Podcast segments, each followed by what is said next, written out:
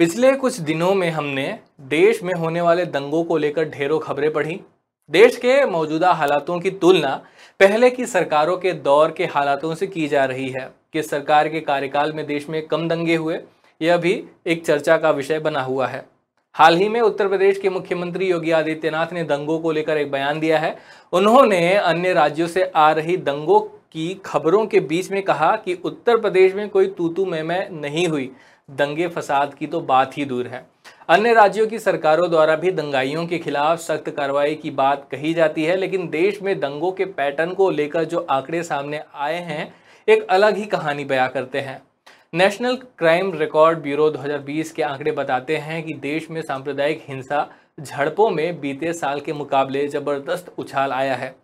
अगर ताज़ा तरीन घटनाओं की बात करें तो दिल्ली के जहांगीरपुरी से जो हनुमान जयंती के मौके पर शोभा यात्रा के दौरान हिंसा की खबरें आई थी, उससे पहले मध्य प्रदेश के खरगोन से सांप्रदायिक हिंसा की खबरें भी सामने आई थी।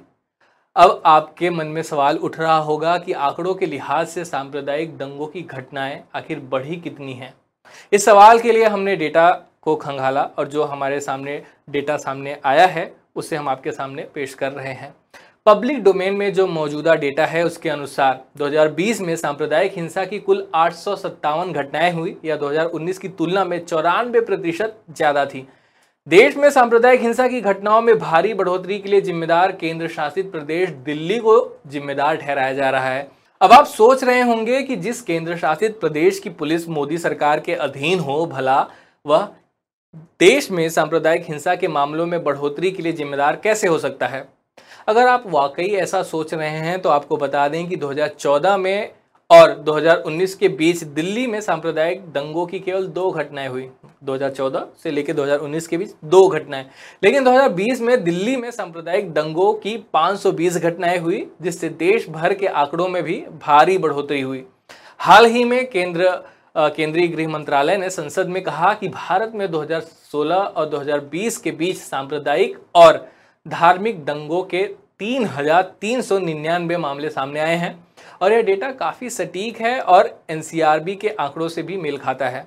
एनसीआरबी की गणना के अनुसार 2014 से 2020 के बीच सांप्रदायिक दंगों की 5,417 घटनाएँ दर्ज की गई हैं। अब आते हैं घटनाओं की तुलना को लेकर जो हो रही है।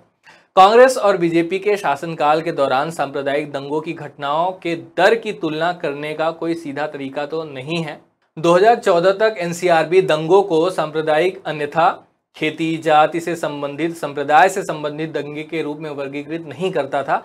हालाँकि गृह मंत्रालय ने 2006 और 2012 के बीच सांप्रदायिक घटनाओं की संख्या जारी की।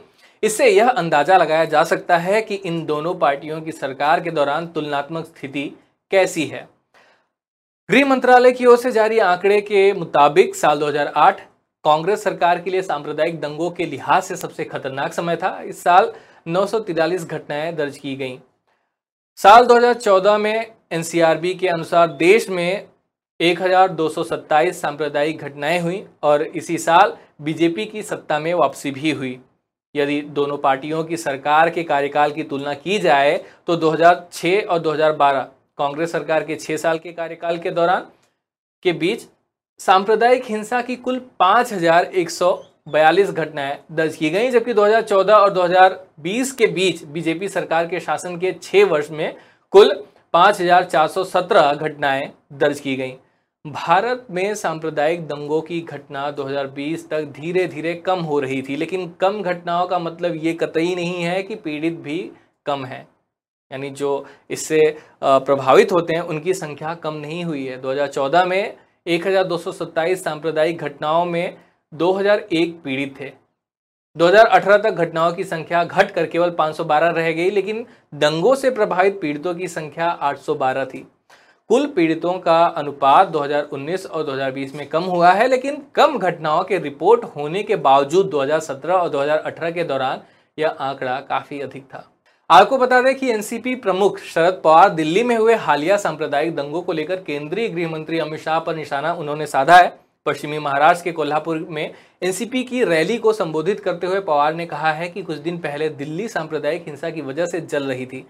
दिल्ली राज्य को वहाँ के मुख्यमंत्री अरविंद केजरीवाल नियंत्रित करते हैं, लेकिन वहाँ की पुलिस केंद्रीय गृह मंत्रालय के अधीन आती है, जिसको अमित शाह देखते हैं। शाह शहर को सांप्रदायिक हिंसा से बचाने में असफल रहे। बड़ा आरोप लगाया उन्होंने। देश में बढ़ रही सांप्रदायिक दंगों की घटना वाकई चिंताजनक है। आंकड़ों से देश के हालात के बारे में पता चलता है। उम्मीद है कि आने वाले दिनों में देश में सांप्रदायिक हमलों की संख्या में कमी आएगी। फ़िलहाल यह वीडियो यहीं समाप्त होता है। धन्यवाद।